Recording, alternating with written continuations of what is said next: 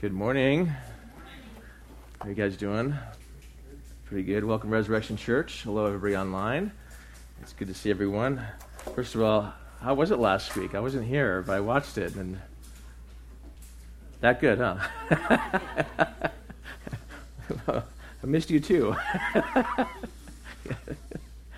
no, it was it was nice to be able to. I'm, I'm glad for Brian to be able to fill in, and uh, he's a he's a great message, and he's a great uh, great man of God, and uh, we love him dearly. And uh, so, yeah. So as as uh, Doug, I didn't talk to you about the worship because I never do. I never trust. But the songs you chose were perfect, you know, for what we're going to talk about today, what we're going to study. So. Um, and something you said about um, one of the things uh, about the loving the Lord your God with your whole heart, soul, mind, and strength. You know, a lot of us, we're, a lot of us in here are very intellectual, like we're, you know, and and the idea of loving God with your whole being, loving God with your not just your mind but your heart and your your whole strength. You know, and um, you know, I'm I'm just challenged by that because sometimes I love God with only a part of myself, but not all of myself, and this and lately, um, I've been sort of challenged by the Lord to, to want to not just know about Him or just not to, you know, have the facts down of the Scripture, but to actually know Him. You know, because as Jesus says, you search the Scripture because you think in them you have life, but these are speaking of me. So, in one sense, what am I learning of, of God Himself as I study the Scriptures, I read the Scriptures, I pray through the Scriptures? What do I see about the heart of God? You know, um, it's, it's, not just about getting facts down, having all the facts down, but sort of you're getting to know a person.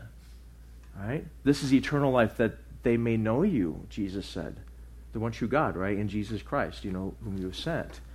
So, so, so that's just uh, my challenge uh, that God's challenging me on is, Lord, help me not just to have all the data about you, but in a relate in, in relationship to know you, you know, and we'll spend all of eternity learning of God and of His ways. So, anyway, um, and how we do that, you know, is of course studying His Word and, and reading his, the Scripture. And so, uh, we're going through Hebrews, and uh, are all the lights on?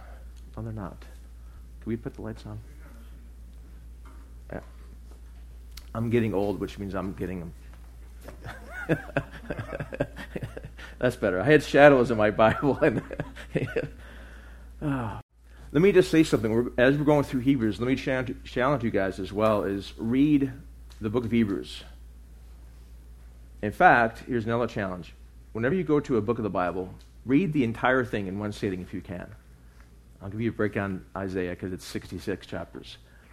But as much as you can and possible, read the entire thing. When, when they got the letter the person delivering the letter would have read the whole thing. They would open the scroll and read the entire thing. Even the book of Romans was read that way. And what you'll find that is you'll find how things connect. You'll see the whole flow, how everything is it goes together and and you'll be like, "Wow, I didn't realize that." You know, so my challenge is read the book of Hebrews even before we get here. Just read through the whole thing, you know. And here's another challenge. If you can, read it out loud. Something about reading scripture out loud it gets into this entry area and, and somehow affects you differently. When you hear yourself reading it, um, and so read it, read through the scripture, read it out loud. And I think today, and this is when I haven't started, we haven't started the teaching yet, but obviously, we're a church of the Word of God. We're a church that believes in the Word of God. We teach the Word of God, and we are becoming a rare breed. We're becoming rare and rare at the end of the day, it's it's it's this is going to my word, heaven and earth will pass away, but my word will last forever, right? Um, and so, anyway, okay, Hebrews chapter two. We're going to finish chapter two today, okay? And uh, if you remember, book of Hebrews is written to uh, a church that is sort of been struggling, has been has, has faced persecution. They uh, are believers that have, have endured a lot, but they're beginning to sort of rethink. They're beginning to uh, uh, considering turning away and going back to Judaism. And they're, they're thinking about leaving Jesus, which You see a lot of that happen today. A lot of people are leaving Jesus. They're following false Jesuses or a false conception of Jesus or just flat out rejecting. And these people have endured real hard. They had things, they had their homes taken, their property taken. And the writer of Hebrews is, throughout the whole letter, is going to encourage them and challenge and say, that's a bad idea because what you have in Jesus is so much better than what you used to have. Right? Don't give up. His whole letter is basically a word of encouragement to them not to give up. And sometimes you need that in the Christian life. We need the encouragement, you know, to keep pressing on, to keep trusting, and keep, to keep the faith, so to speak, you know. And, and, and what he does in this letter is begins to compare Jesus to other options they were looking at, you know. Um, and when you put it, Jesus against another option, and you compare the two, realistically, Jesus comes so much better than any other option. And sometimes you think the grass is greener over on this side until you find out who you really have in Christ. Um, Jesus says, in this world you'll have persecution. So if you believed in Jesus that, that the end of that your life will have no problems, that's not the gospel. The early church suffered tremendously. When Jesus says, if you want to come after me, you've got to deny yourself and take up your cross, that's a death sentence. We are following a guy in death row walking to his cross. It's not popular, it's not pretty, it's painful. But that's, that's, that's the narrow road, right? That's the narrow road. And praise God, we, we follow a Savior who, who went all the way. So, what the writer of Hebrews is doing is he's, he's sort of comparing Jesus to, uh, to angels, and he's going to finish up his discussion here. And I'm going to pick it up in, I'm going to read from verse 14 to 18, but I'm going to really, verse 15 is where I really want to start, okay? So, verse 14. Therefore, since the children share in flesh and blood, he's talking about the fact that Jesus becomes a man and identifies with man, right? He's, he, he's, he's, uh, he's with us, he's lined up with us as one of us. Uh, and he's uh, not ashamed to call us his brothers, as he says in the previous verse. Since the children share in flesh and blood, he himself likewise also partook of the same. That means he became a man. Why? So that through death he might render powerless him who had the power of death. His death on the cross was the crucial moment, right, in history. The resurrection, of course, right? In fact, go back to chapter 1. Look at chapter 1 and verse, uh, verse 3. what, the, what he says here in verse 3 is that having accomplished cleansing for sins, he sat down at the right hand of the majesty on high. Okay, that's accomplishing the cleansing for sins happens on the cross. Okay? In fact, he's going to develop that idea of sitting down, the idea of accomplishing the atonement for sins later on. In fact, the large portion of the book is Jesus uh, as our high priest, which we'll get to in a second. But it is Jesus' death that sets people free from the power of death. That's Jesus' death set, uh, rendered powerless him who had the power of death, that is the devil. Verse 14. Now, back, now verse 15. And he, that he might free those who through fear of death were subject to slavery all their lives. For surely he does not give help to angels, but he gives help to the seed of Abraham. Therefore, he had to be made like his brothers in all things, so that he might become a merciful and faithful high priest in things pertaining to God, to make propitiation for the sins of the people. For since he himself was tempted in that which he has suffered, he is able to come to the help of those who are tempted. Now, as I was studying this, I was thinking, what am I seeing here, God? What, what, I, what, what, what's, what's going on? And I see I see like four aspects of Jesus' ministry that sort of like, okay, I see that. And part of what you, Doug, what you sang today, one of them is freedom. That through Jesus Christ's death, he sets free those who had the fear of death, those who are in captivity, right? In fact, he says, look at verse 15, that he might free those who, through fear of death, were subject to slavery all their lives. Jesus Christ is the one who sets he sets captives free. He, he's a deliverer. Uh, uh, Isaiah 61 and Luke 4 are the theme of our church. The Spirit of the Lord is upon me, for he has anointed me to preach good news to the poor.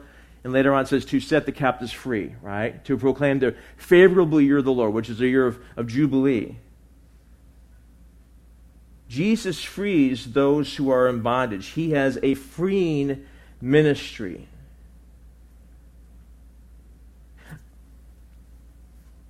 This word free is the word apol, uh, apolasso. It means, it comes from two parts. Apo, which is uh, away from, and lasso, which means to change. It means to move away from something. Right? Um, means to deliver. Uh, I want to look at a couple examples of how this word is used because to give us a better picture of, of what it means to free. What does that mean? Because we think we don't, you know, we don't always think. So go to um, go to chap- Luke chapter twelve. We'll do a little Bible study today, okay? A little Bible study. Luke chapter twelve, and uh, verse fifty-eight. So this, this word apolasso, this word for free, is used here in Luke 12, 58. You guys there? All right. So he says, so uh, Luke says, or Jesus says in Luke 12, uh, 58, For while you are going with your opponent to appear before the magistrate, on your way, take, uh, on your way there, t- make an effort to settle with him so that he may not drag you to, to, before the judge and the judge turn you over to the officer and the officer authority in prison. That, you see that says, in, make an effort to settle with him? It's the same word. What does that mean? It means to settle your debt, which means there's, which the significance here is that there's this freedom that, that comes from your debt being settled, from your debt being forgiven, right? That he might free those who had fear of death. Why? Because they had a debt that they owed to God. We had a debt we owed to God. And the death of Jesus Christ settled that debt. How many of you guys know what it's like to be in tremendous amount of debt? And there's the pain and the anguish and the, the, the, the heavy weight of having to pay off. And now imagine a debt you can't pay. The, the pressure that you have. All of us, because of our sin, had that debt owed to God. And we are slaves to the consequences of sin, which is death. And here, Jesus, the, uh, the writer of Hebrews, says that Jesus frees us by settling that debt.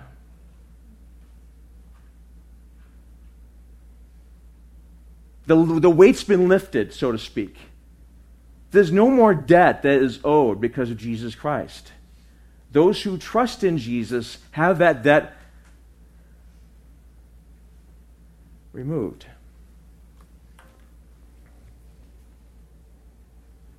Do you believe that your debt has been forgiven?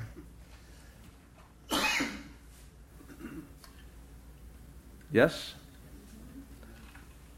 Then tell your mouth what your heart and your head knows, right?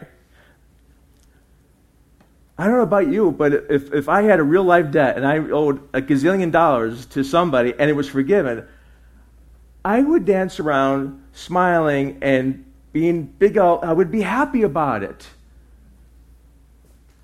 There's, because it would be freeing because it was lifted, it was atoned for. That's the idea here. You don't always understand, though, the, the glory or the, uh, what's the word I'm looking for? You don't always have the appreciation for the level of freedom until you understand the level of bondage you were in. Right? We were, uh, Jesus says, we were, uh, Paul says we were slaves to sin, Romans. Jesus says if you sin, you're a slave to sin. And Paul talks, he talks about in Romans that we, we were slaves to sin. And many of us try to get on our own. We try to manage. Like, I got this God. I got this God, right? I can handle this guy. We're, we're, we're, we're fooling ourselves. We, know, we, we, were, we are in bondage.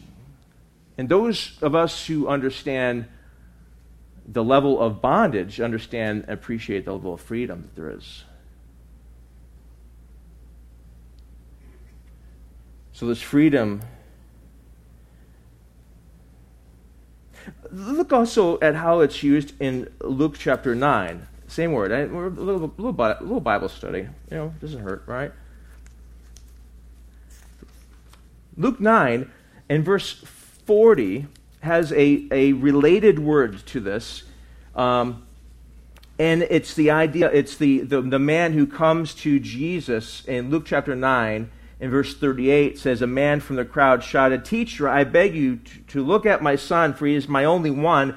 And behold, a, a spirit seizes him, and he suddenly screams, and it throws him into a convulsion with foaming at the mouth. And only with difficulty does it leave him, mauling him as it leaves. This poor boy is, been, is demon possessed. He cannot, he is, he is helpless, right? He is under its control. And then he says in verse 40, I beg your disciples to cast it out. It's related word. It's ekbalo, which is related word to uh, apolasso. But they could not. This man is desperate for his boy to get free. How many of you guys have understood what it's like to be under such bondage to something that you would be desperate to receive freedom? People who are addicts, who hate what they do, can't help what they do, can't set themselves free. But in Jesus Christ, He's the one who can deliver. It's interesting that the writer of Hebrews says that if, but through his death, he set us free from him who had the power of death, that is the devil. Now think about this. If Jesus set us free from that guy, I'm not going to put him as high as God. Listen, he's strong, right? The devil's strong then many of the issues we relate to are, are if you can do the big release of the lesser ones are, are nothing, right? So this word here to set free is he, he frees those who are, are, are in debt to settle the debt. He frees those who also are under somebody else's control and he comes in and he unlocks the door and he sets people free. Those who are in Christ can find freedom in him. Go back to Hebrews. That through fear, uh, that he might set free those who fear death were subject to slavery all their lives. But one aspect here in this verse is that there's a fear of death. And many people suffer from a fear of death. Why? Because they are afraid of the consequences of death, right? Especially if you're an unbeliever, you don't know what's going to happen, or you don't think, you don't want to understand. But if you're a believer, you don't have that fear anymore. Maybe you'll fear because you're, you're, you're going to miss your family, but you don't have to fear being separated from God, which is true death. And you don't have to fear that somebody's going to hang that sin over your head because that's been redeemed and purchased, right? And so, believers should ought not to be fearful of death. 1 John 4 18 says that there is no fear in love, but perfect love casts out fear, because fear involves punishment. Well, if Jesus died and was punished for us, then we are free from that. The one who fears is not perfected in love. Death is no longer fearful for the believer because he or she has been released from the control of the debt, because the sin has been settled. So Jesus has a freeing aspect to his ministry. He sets people free, and that's good news. Amen. Well, let, us look at the second, another aspect of his ministry, and that's in verse 16. For assuredly, go back to Hebrews 2 16. For assuredly he does not give help to angels, but he gives help to the seed of Abraham. Now, let me just say right here the seed of Abraham, that could refer either to the physical seed of Abraham, like Jewish people or the descendants of Abraham, or to spiritual children of Abraham. I think it's the spiritual children because it includes Jew and Gentile. Um, Galatians 3 7 talks about how those who have faith in Christ are children of Abraham spiritually, okay? But he says, he, Jesus gives help Let's do another look at this word. This word here now is help. The first word, word was free, the second word is help. For surely he does not give help to angels, but he gives help to the descendants of Abraham, to those who are believers. The word help is the word epilobotomai. Sounds like a lobotomy or something, right? it means to take hold of some, somebody and to assist them. Um, it's a present tense, so he's always available to help. Um, it means to take interest in somebody, uh, to be concerned about. Um, I want to look at two examples of how it's used to give you more uh, fuller picture of it. Look, turn to Matthew 14. Matthew 14. Jesus gives help to the believer. In Matthew 14, this is an example that, that most of us have, have read before, but let me just point something out here. Matthew 14, in verse, um, uh, let's do, uh, well, verse 22, it talks about how Jesus uh, makes his disciples get into the boat, go ahead of him to the other side, and he sends the crowds away and prays. Verse 24, the boat is, is away from the land, and it's starting to get the winds and the waves coming after, right? Verse 25, and then the fourth, in the watch of the night, he came walking on the sea. Now the disciples walking on the sea uh, saw him, were terrified, and they said that it is a ghost. And they cried out in fear, and he said, Take courage, it is I, do not be afraid. And then Peter, who always opens his mouth, doesn't he? He's the guy who can't help but talk. And so I love the guy.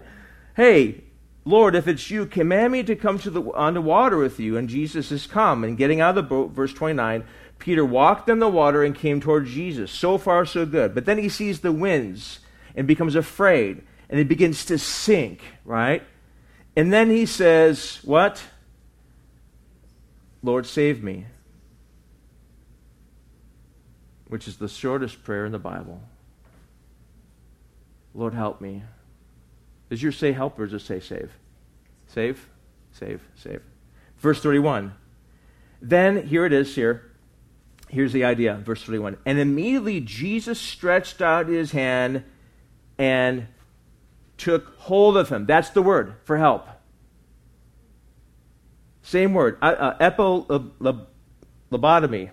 No, it's not lobotomy. Epo, ep, epi uh, lambobanonai. Not, I'm not pronouncing it correctly. It's a long word, and there's no spelling test today. But when he says that Jesus stretched out his hand and took hold of him, that's the word. Peter's walking on the water. He takes his eyes off Jesus and starts to sink. And he panics. He says, Lord, save me. And Jesus takes his hand and he grabs him and he helps him, is what the word means, or he holds him up or he pulls him up, right? He takes a hold of him. That's the idea. That Jesus doesn't give help to angels, he gives help to those who are sinking. Amen? He gives help those who are, who are, who are, who are, who are feeling the pressures of life. He gives help to those who are drowning, so to speak. Lord, help me. And it says, since it's in the present tense in Matthew, that he is always there to help. Jesus is always a prayer away.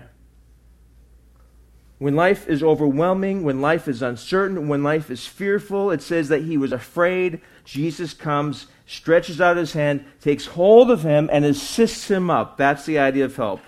Jesus helps those who are sinking in life.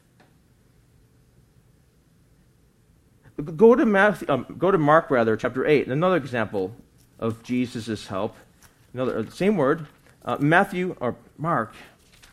I don't know what it is. I had coffee this morning, but my mouth is just not, just, I don't know what it is. Maybe just, I had a Sunday off, you're out of practice, you know, and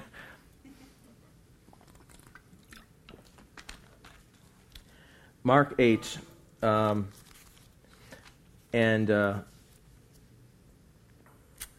verse 22. You there, Mark 8? They came to Bethsaida, and they brought a blind man to Jesus and pleaded with him to touch him. Verse 23, here is the word. And taking the blind man, that's the same word, to help. Taking him by the hand, he brought him out of the village. Jesus helps the blind man by taking him, by leading him he leads those, he helps those who need, who don't know their way. He does not give help to angels. He does not give guidance to uh, angels. He gives guidance to, to, to, to the uh, children of Abraham, to, to, to those who are, who are trusting him. He is always ready to help. He's always ready to lead. He's always ready to assist. He's always ready to be there. Always. Always.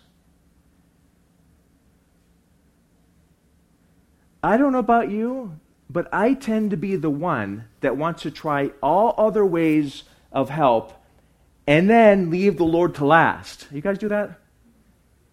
Not first, but last. I always want to figure out how I can manage this, the thing, and, and Jesus is like, I'm here, you know? But that's so easy, God. Lord, help. I mean, I, sometimes you don't know which way to go, and you need the Lord to lead you. I'm like, Lord, help me. And the Lord says, okay, turn left here, or do this here. And it begins to be this relationship where you are, oh, okay, the Lord's always with me to help me and lead me? And I'm making it more difficult than it should be?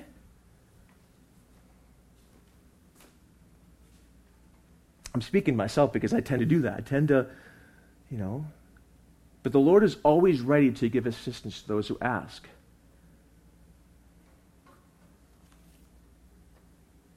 He's ready to help.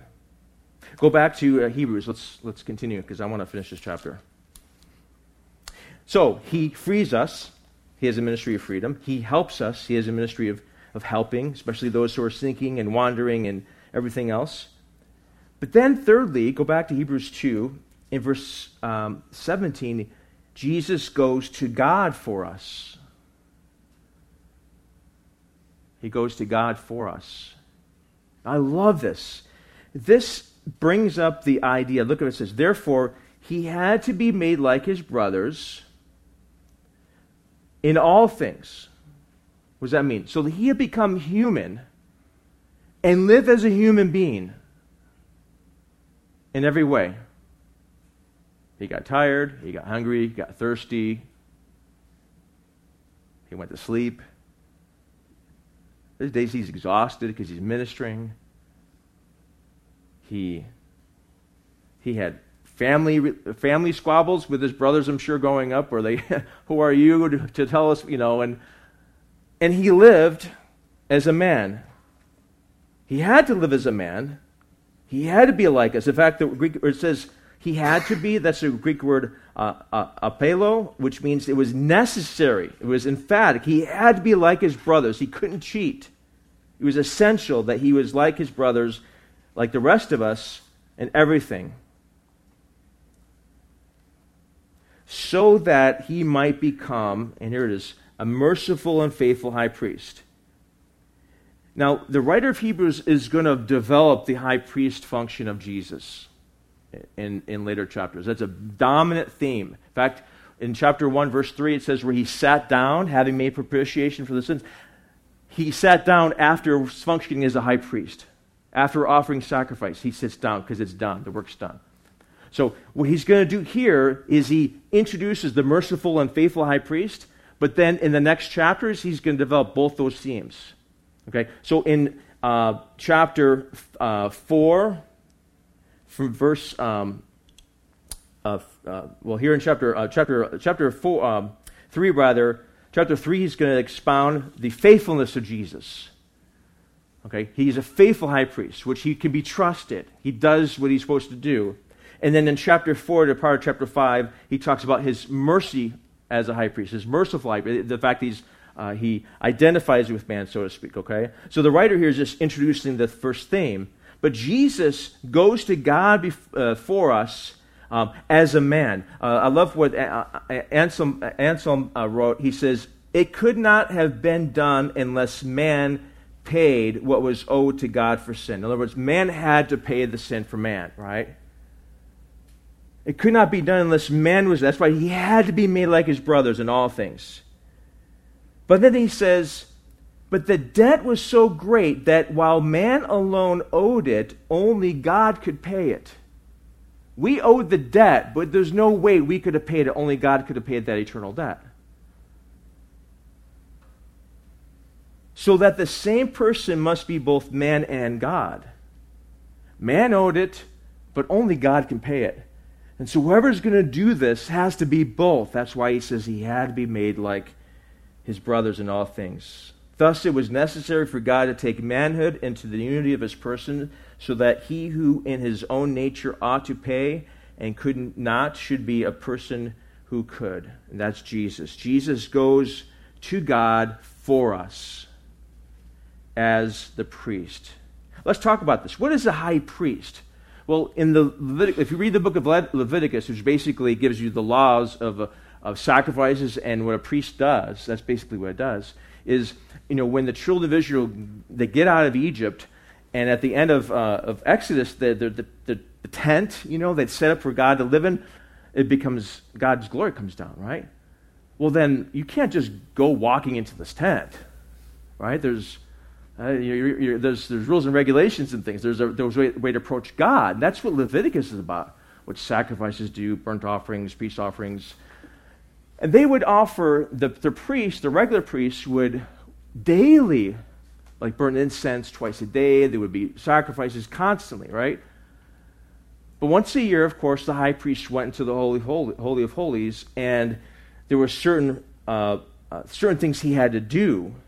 Uh, and what he did is he represented the rest of the, the tribes to God, right? The Israelites to God.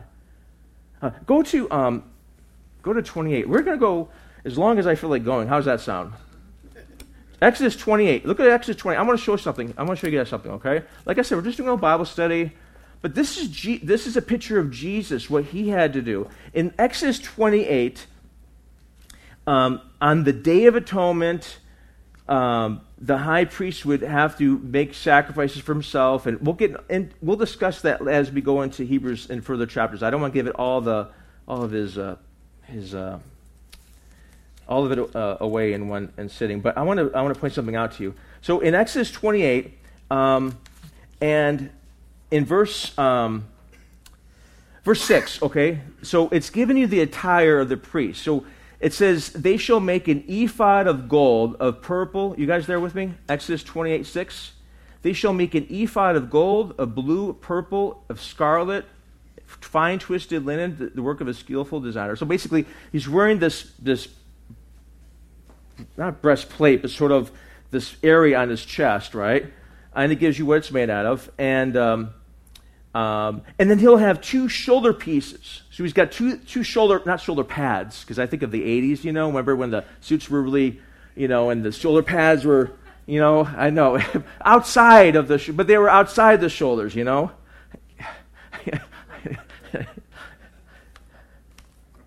Could have been bell bottoms, but anyway. So they had two shoulder pieces on, and and they're made of gold and purple and scarlet. And then verse 9, on there's two onyx stones, and on these stones are the names of the children of the tribes of Israel. Like six are going to be on one side, six on the other side. So on his shoulders, he's bearing the people of Israel.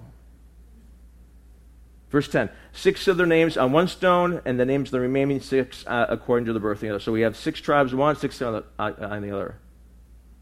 And then it says, um, as a jeweler engraves a signet, you shall engrave the two stones according to the names of the children of Israel. You shall set them in filigree sets of gold. So it's gold and, you know, kind of pretty and everything.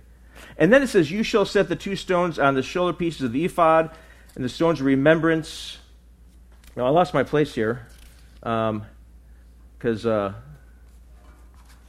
uh, um, the ephod also has, uh, verse uh, 17, sorry. Um, verse 60, 50, I'm sorry. You shall make a breastplate of judgment, the work of a skillful designer. Uh, he describes the, the work and what it looks like. But look at verse 17. You shall mount on it four rows of stones. The first row shall be ruby, topaz, emerald, goes on through the, the stones. And verse 21 the stones shall be according to the names of the, of the sons of Israel, 12 according to their names, and they'll be engraved with the names. So the idea is the same. So you have on his chest you have different stones, right? One, two, three, four, five, six, seven, eight, nine, 11, 12 stones, different stones. Each stone represented a different tribe, right? And on his shoulders, the same thing. And I didn't get to the turban part, but the turban, he's wearing a turban and it says, Holy unto the Lord. Now, the high priest, of course, he had to make sacrifice for himself and do all kinds of cleansing, and he had to, all this kind of stuff, right? But here, and Hebrews will talk about this later on, that Jesus actually goes into the temple in heaven, not to the temple on earth, and actually goes before the very, God's very presence in the same way that the high priest would go into the presence of God to make atonement, wearing the names of the people he's representing here and here, that he goes to God for us, on behalf of us.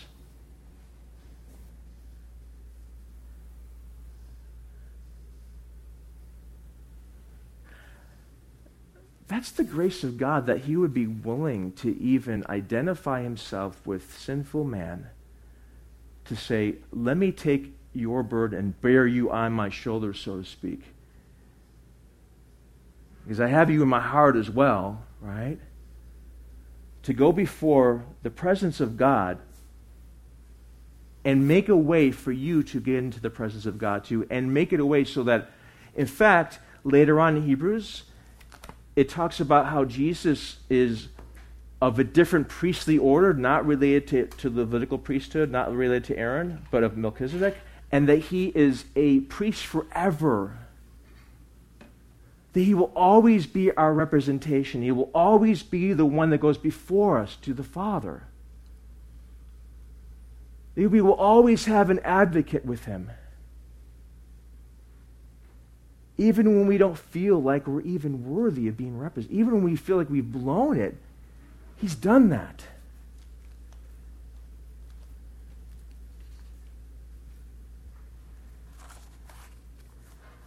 Go back to Hebrews. I told you I would. We'll keep going. Hey, we're not Pentecostal yet, so we're not, you know, three hours into the service yet. So we'll. Are you guys with me?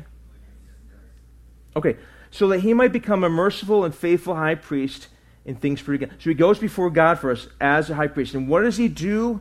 But he does. It says, verse uh, 17, Hebrews 2 17, he makes propitiation for our sins.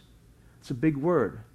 Now, the word here is is uh, hilaskomai, and there's you, it's a word in Greek that you can't if, you can't always translate in one one idea in English. They try to, and that's how you read. So one idea of hilaskomai is to um, to cleanse and forgive the sinner, to satisfy a penalty incurred. He goes to God for us, and then he performs this propitiation or could be uh, expiation is another idea where it satisfies the justice of God that sin has happened and justice has to be met and God Jesus Christ satisfies the justice of God. There's a lot of cry for justice out there, but justice was done on the cross. Amen. Um, it means to satisfy uh, a sin, to satisfy God's justice. Paul says in Romans 3 that, that now, apart from the law, the, uh, the law of righteousness of God has been manifested, being witnessed by the law and the prophets, even the righteousness of God through faith in Jesus Christ. For all those who believe, there is no distinction, for all have sinned and fallen short of the glory of God. Being justified as a gift by his grace through the redemption which is in Christ Jesus, whom God displayed publicly as a propitiation in his blood through faith. This was to demonstrate his righteousness. What does that mean? That means Jesus Christ's atonement, his sacrifice on the cross, satisfied God's justice, satisfied the debt we owed. But then this word propitiation, this word hilaskomai, also can be translated propitiation. What is propitiation? It means to turn away the wrath of a God. Now, that's not popular today to talk about how we're under God's wrath if you're not in Christ, but it's true. The idea is you see this in, in, in Genesis where Jacob hasn't seen his brother Esau in years, right? Because he stole his blessing and everything else, right? And his, his um, firstborn um, inheritance. And so as he's getting ready to meet Esau, what does he do? He sends gifts and children and camels and sheep and gifts. And his hope is that by doing this, he would hope to appease or turn away Jacob, uh, Esau's wrath. The same idea that this would turn away the wrath, so that when Jesus Christ shed his blood, it not only satisfied the justice of God, the righteous judgment of God, but it turns away God's wrath. So that those who are in Christ aren't under wrath anymore. If that's another, another reason to smile and be jubilant, I don't know what is. That if you're in Christ, the wrath of God does not abide on you. But if you're not in Christ, you are under God's wrath, which is a very, very, very frightening place to be.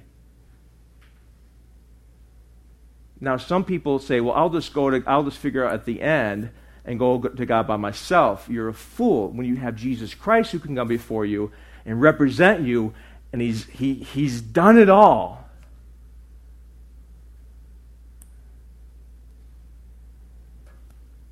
So, as a high priest, he goes to God for us to pay our sins, to turn God's wrath away, to satisfy God's justice on the cross. And then finally, fourthly, we see Jesus. He not only frees us, he not only helps us, he's not only goes to God for us, but fourthly, he also understands us. He understands our struggle and our temptation. Look at verse 18. For since he himself was tempted in that which he has suffered, he is able to help those who are tempted. Now, I am, I'll be honest, I'm tempted to stop here on this verse and, uh, and come back to next week because, but I don't know. I said I would, I'll, I'll finish it.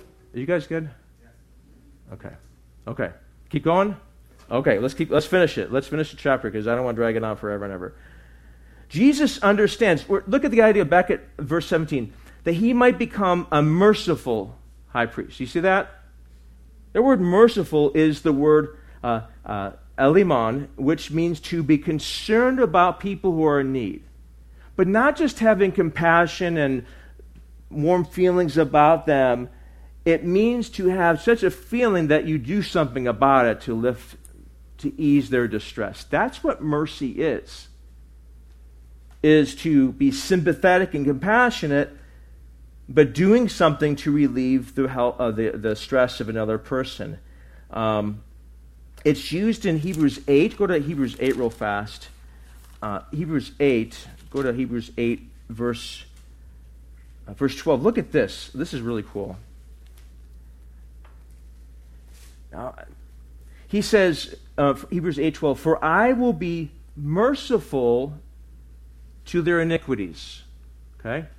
Like the people are under, under distress because of sin, right? But how does he become merciful to their iniquities? Look at the second part of verse. This is a parallel structure. It's a very Hebraic thing to do.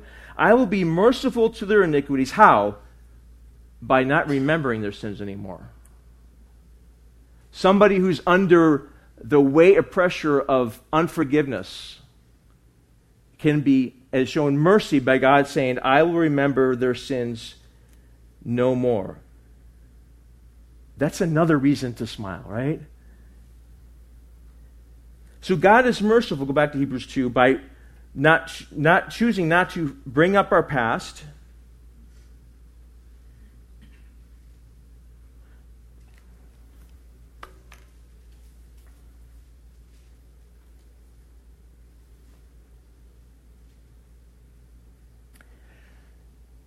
So my friend, um, my one of my best friends, uh, maybe he's watching online. CL, he calls me Martin Luther sometimes. I don't know if you know the story of Martin Luther. Um, he um, he felt like he had to atone for his own sin. He would whip himself, you know. Um, he would try to he thought he had to do what Jesus he didn't realize the connection between what Jesus did and the benefits of what Jesus did. So he beat himself up. And my friend says, John, you're, you're like Martin Luther because you keep beating yourself up. Have you guys ever do that? And one of the things I beat myself over is my past. it's hard to get past my past because I understand my past, but how can, how can God forgive me of my past? That's terrible past, you know? And, oh, Jesus, God, the, the, we just read, I will remember their sins no more. Right? I've, I've washed it, I've satisfied. My son died on the cross for that. You're little beating yourself up. Wait, what are you doing?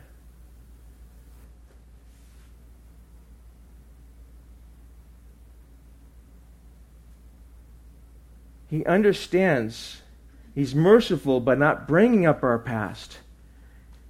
And every time we bring up our past that has been covered, buried, forgotten by God, cleansed by the, by the, by the, washed by the blood of Jesus, every time we bring up that past, it's as if we invalidate what we have in Christ. As if to say, God, but that's not good enough. You got to keep. And the devil's like, yeah, keep doing that. Child of God, don't bring up your past. Your past is buried. It's, it's buried under the blood, it's been washed. Walk with, with, with the smile on your face, so to speak, realizing that all things are new. In Jesus Christ, all things are new. Amen? What you've done has been settled, it's been forgiven. Don't give it another thought. It's in God's hands. He doesn't want you dwelling there. Let it go. That's God's mercy. He understands our struggles. He understands because he's merciful because he is like us, which means he's also understands weaknesses. He understands frailty. He understands our limit. We are is limitedness a word? He understands our vocabulary when it's not in the English language. But I could be like Shakespeare because Shakespeare used to make up words all the time. So there you go. So, whatever. That's why in chapter 4 he says, in chapter 4, 15, For we do not have a high priest who cannot sympathize with our weaknesses, but one who has been tempted in all things as we are, yet without sin. Jesus understands temptation. And we face temptation all the time. Sometimes we don't even want to admit we're being tempted, but come on, let's be real. And he understands what temptation is all about. And why is he helping us in temptation? Because he understands that when you give in to temptation and you sin, a death occurs, and he wants to save you from that.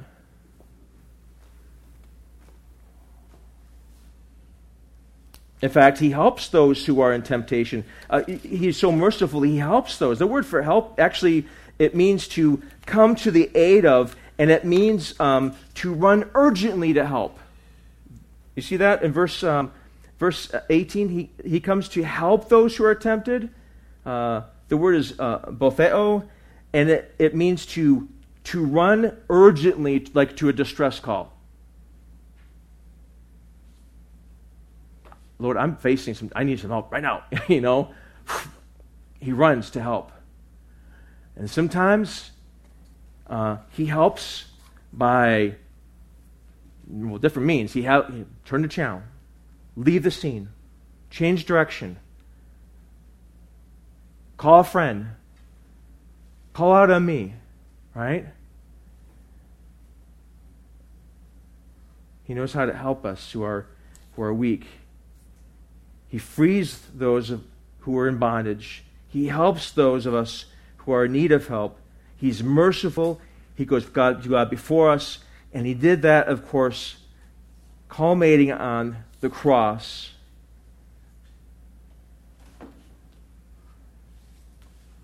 He understands our weaknesses. He always is available to help. He understands what it's like. By the way, if you look at Matthew chapter, uh, chapter 4, we're talking about Jesus and temptation. It describes his temptation not with just those elements that we see in the devil coming to tempt him, but the whole 40 days while he's fasting, he's being tempted. And he's tempted throughout his whole life. The Garden of Gethsemane, he's praying, Father, let this cup pass from me. There's a temptation there to do his will, isn't there? He understands that. So he's there to help. He knows how to lead you in a way of escape. He knows what it's like to live as a human. He understands, He's always available to help. And that's why He's better than the angels. That's why He's better than any other option. Because He's a good God. We're going to celebrate communion today. Why don't you come up, and uh, we're going to um, we're going to celebrate communion. And let me just pray, and then uh, while the elements are being passed out, just just have some time with reflection with you and the Lord confess any sins or talk to him about anything that's on your heart and prepare your heart for communion. But let's pray. Father, thank you for your word. Thank you, Lord Jesus, that, that you are our high priest, that you, um, you grant freedom to those who are in bondage. You come and help those who are sinking, Lord. That you wash away and cleanse all of our sins as our faithful high priest. You represent us to God. You go to God for us. You are the one who intercedes for us, who prays for us. But you're also the one who helps us in our time of need when we're being tempted. And the people here, Lord, in Hebrews were tempted to give up. Throwing the towel. Maybe somebody here is tempted to give up and just throw in the towel. Lord, you are there to help even those of us who've reached that point. You've washed our sins away. You've cleansed us entirely, past, present, future. You choose not to bring up our sin anymore. Where, where, where else could we find this kind of grace? We just want to say thank you, Lord. And Lord, I pray for my brothers and sisters here and those who may be watching online that each one of us would experience that freedom. Each one of us would experience that help, that mercy and compassion, that assistance, Lord, to, to deal with temptation and, and difficulties of life. Lord, we give you praise. Now, Lord, as we prepare to partake of the Lord's Supper, we ask, Lord, that you would prepare our hearts, Lord. In Jesus' name.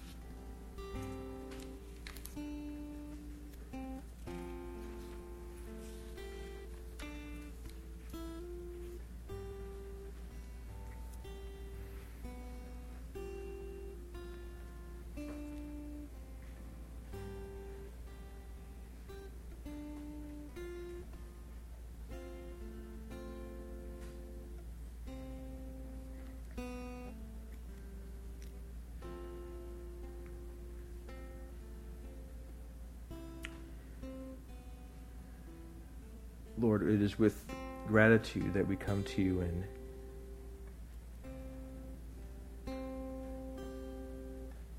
Lord, that you would be so kind to us as to satisfy the wrath of God,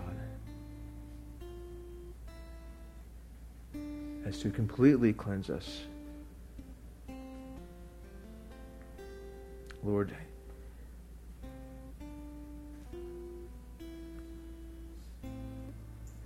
gave us a, a way of remembering what you did through the Lord's Supper. Matthew writes Now, on the first day of unleavened bread, the disciples came to Jesus, saying, Where do you want us to prepare for you to eat the Passover? And he said, Go into the city of a certain man and say to him, The teacher says, My time is near. I am to keep the Passover at your house with my disciples. The disciples did as Jesus directed them, and they prepared the Passover. Now, when evening came, Jesus was reclining at the table with the twelve disciples. And as they were eating, he said, I'm in the wrong part, but that's okay. Truly I say to you, the one who be, will betray me is with me. Let's skip down, down. Verse 20, 26. Now, without, while they were eating, Jesus took some bread, and after a blessing, he broke it. And giving it to the disciples, he said, Take and eat, this is my body. Lord, as you instructed your disciples on that Passover night and that Last Supper night, Lord, that this bread represents your body that was broken for us. That you willingly did that, Lord, for us. We are eternally grateful. Let's let's uh, partake together.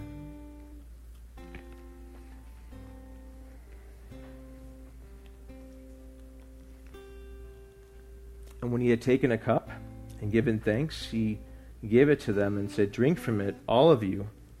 For this is my blood of the covenant, which is poured out for many for the forgiveness of sins. Lord, thank you that it was your blood that was shed for the forgiveness of sins, to set us free from the, the penalty and judgment of sin, to set us free from the, the, the consequences that you bore, Lord. And that those who are in Christ have been washed clean and new. Let us taste and see that the Lord is indeed truly good. Let's partake together.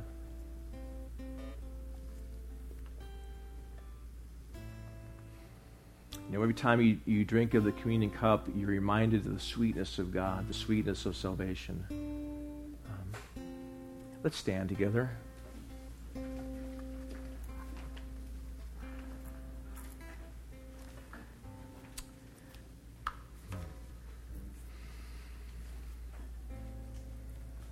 One of these days, I want to I want to say the Aaronic blessing in Hebrew and sing it, but I have to brush up on my singing ability. if you guys, how many guys read the Passover Seder we had? The Passover Seder? Thank God we had a brother, a Jewish brother who came, didn't know the Lord, but his heart was open. He came. So he was able to sing it for me, the parts I had to, because uh, my his singing is not good. But may the Lord bless you and keep you. And may the Lord cause his face to shine upon you and be gracious to you. And may the Lord lift up his countenance upon you and give you his peace. In Jesus' name, amen. You guys have a, a wonderfully blessed, blessed week. We will see you guys next time. Take care.